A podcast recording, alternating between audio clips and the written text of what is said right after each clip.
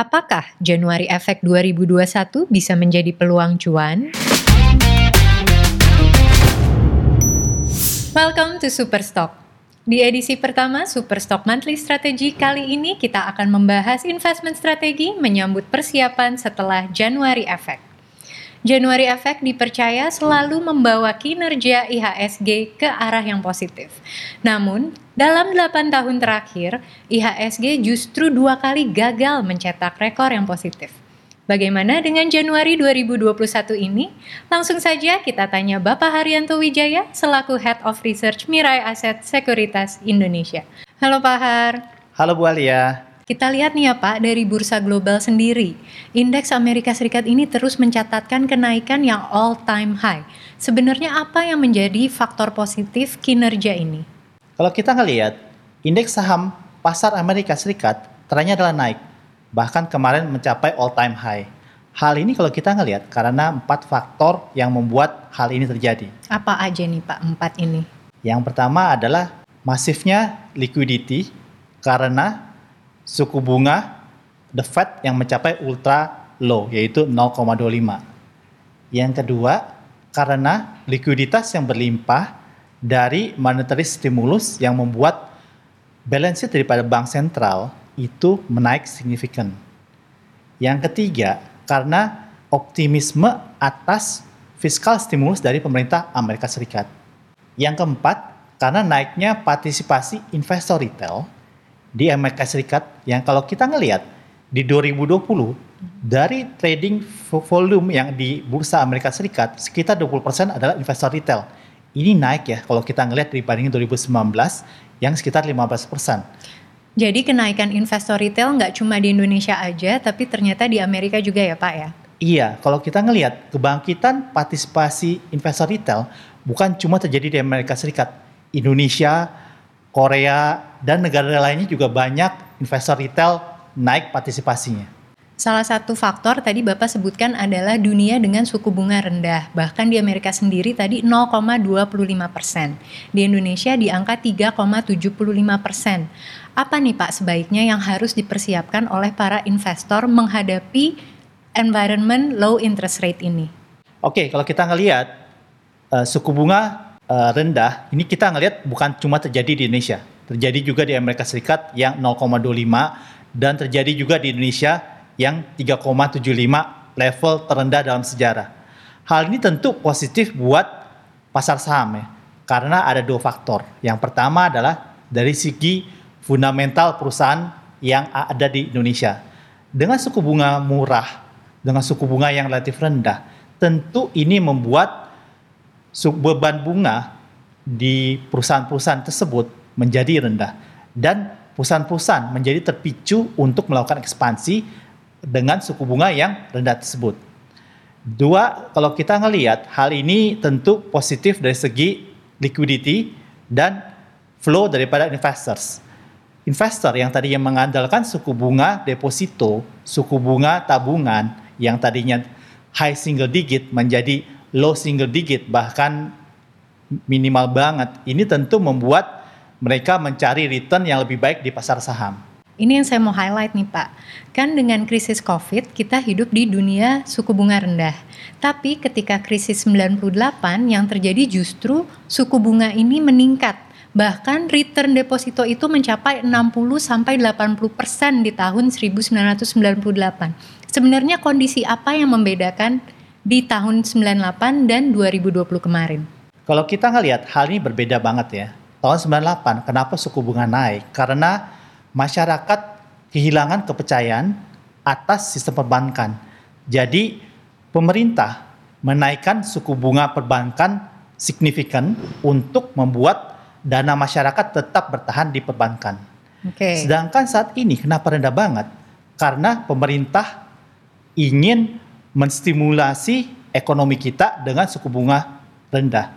Sedangkan sistem kepercayaan atas sistem perbankan Indonesia masih cukup bagus. Beberapa minggu terakhir ini, isu terkait virus mutasi corona yang baru ini menghiasi headlines di beberapa negara. Bahkan adanya kondisi social distancing yang diperketat di sejumlah kota. Apakah hal ini akan mempengaruhi perlambatan ekonomi? Iya, tentu saya melihat bahwa hal ini tentu akan membuat ekonomi recovery di Indonesia menjadi terhambat. Kalau kita ngelihat, emang pemerintah melakukan PSBB yang diperketat. Tujuan utamanya adalah untuk mengurangi kasus COVID-19 yang belakangan ini naik signifikan, di mana pemerintah meningkatkan status PSBB menjadi PSBB diperketat.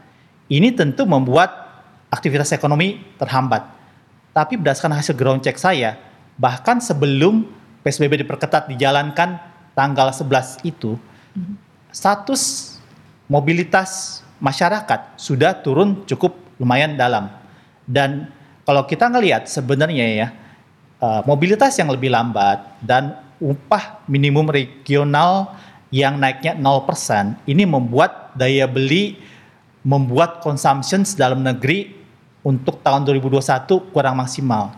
Oleh karena itu, emang dari sejak Desember 2020 saya merekomendasikan investor untuk switching dari yang namanya defensive sector dalam hal ini adalah consumer goods menjadi ke cyclical dalam hal ini adalah commodities dan sektor value dalam hal ini adalah banks. Sebagai tambahan, keberhasilan eksekusi vaksinisasi COVID-19 ini adalah kunci keberhasilan recovery ekonomi kita.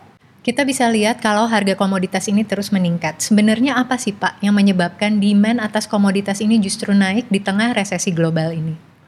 Kalau kita ngelihat, hal ini karena aktivitas manufaktur China yang meningkat. China sebagai negara manufaktur dunia di mana produk-produk China banyak dipakai oleh banyak negara lain-lainnya. Kalau kita ngelihat tren aktivitas manufaktur China kemarin confirm trennya adalah naik. Menurut PMI Manufacturing Index, mm-hmm. aktivitas manufaktur China itu sudah tren ekspansi dalam 8 bulan terakhir, di mana new factory orders dan new export orders itu trennya naik. Dan hal ini juga dikonfirm oleh kenaikan ekspor China yang nilainya di bulan November itu mencapai level tertinggi dalam lima tahun terakhir. Oke, jadi kembali menembus rekor ya Pak ya? Iya, tentu ini membuat harga komoditas trennya naik. Karena kenapa? Aktivitas manufaktur yang meningkat tersebut tentu membutuhkan bahan baku. Bahan baku tersebut mostly adalah komoditas, komoditas sehingga permintaan naik dan harga komoditas trennya naik apakah dengan pelemahan US dollar ini justru berdampak positif nih Pak buat komoditas? Tentu dengan pelemahan US dollar akan membuat harga komoditas ternyata naik. Karena kenapa? Komoditas di pasar dunia kebanyakan diperdagangkan dalam mata uang US dollar. Dan permintaan atas komoditas tersebut kebanyakan adalah berasal dari negara-negara yang non US dollar. Sehingga kalau US dollar melemah, nilai komoditas tersebut dalam mata uang lokal non US dollar tersebut seolah-olah menjadi murah sehingga permintaan atas komoditas menjadi meningkat. Tentu ini membuat uh, korelasi terbalik hubungan antara harga komoditas dan pelemahan US dollar. Pada penutupan market di Desember 2020, IHSG tercatat di posisi 5.979. Tapi sampai hari ini, di tanggal 11 Januari, IHSG berhasil naik 5% hingga ke 6.300. Apakah IHSG tetap akan mencatatkan kinerja positif di Januari ini, Pak? Iya, kalau kita ngelihat 5.979 itu akhir tahun IHSG, itu sebenarnya masih inline dengan kita punya ekspektasi yang kita keluarkan di bulan Desember yaitu 5.900 target indeks akhir tahun 2020. Untuk IHSG di bulan Januari 2021 kita percaya uh, akan membukukan positif performance karena kalau kita ngelihat tren daripada uh, IHSG di Januari itu adalah positif dan kita melihat optimism daripada pelaku pasar di Januari 2021 ini karena didorong oleh dua faktor. Pertama adalah kejelasan atas pengadaan dan sumber vaksin COVID-19. Yang kedua, mengenai target pemerintah untuk periode vaksinisasi yang ditargetkan berlangsung 15 bulan dari tanggal 13 Januari 2021 sampai dengan Maret 2022. Pemerintah sendiri menargetkan ada sekitar 181 juta penduduk Indonesia yang akan divaksinisasi atau sekitar 70% untuk menciptakan herd immunity. Nah, yang saya dengar juga nih akan yang menjadi pertama menerima vaksin nih Pak Presiden Jokowi nih Pak. Iya benar, itu menurut saya adalah strategi yang bagus dari Pak Jokowi untuk membangun kepercayaan masyarakat atas keamanan vaksin COVID-19 ini. BPOM telah mengeluarkan Emergency Use Authorization atas vaksin COVID-19 dari Sinovac ini.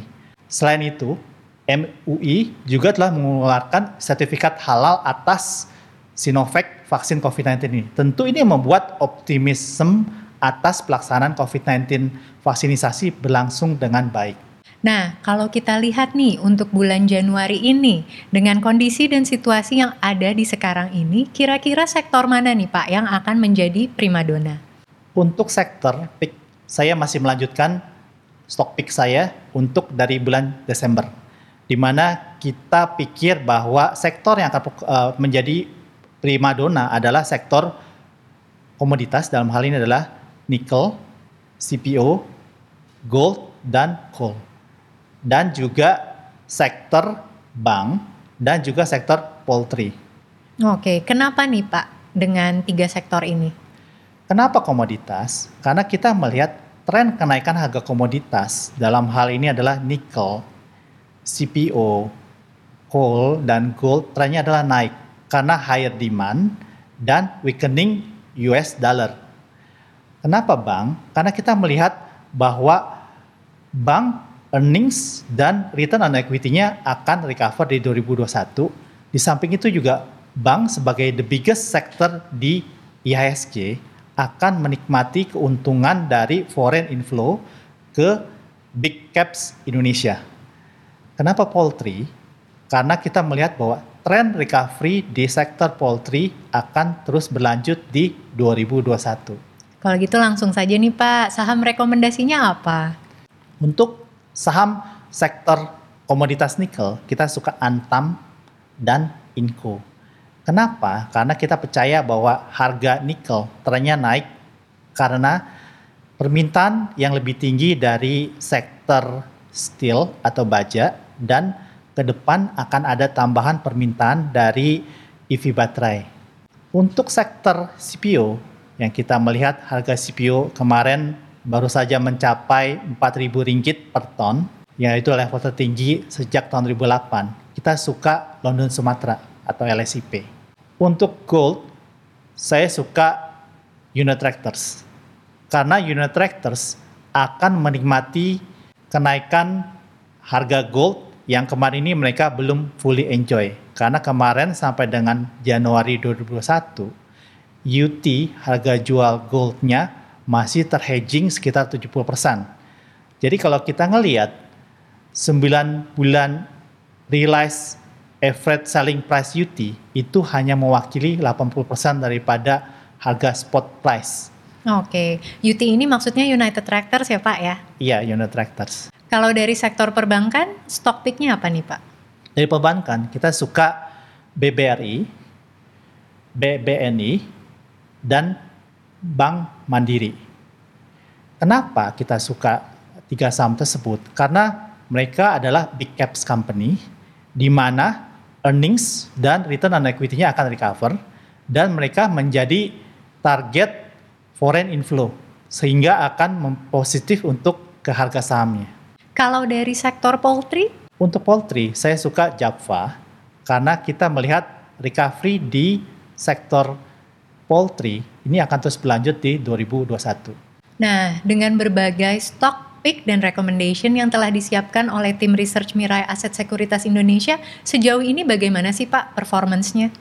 Kinerja Topics dari periode Agustus 2019 sampai dengan tanggal 7 Januari 2021 untuk 8 Topics equally weight dalam hal ini kita memposisikan 12,5% kinerjanya cukup bagus yaitu sekitar 40,1 persen absolute return dibandingkan dengan IHSG yang turun 3,7 persen.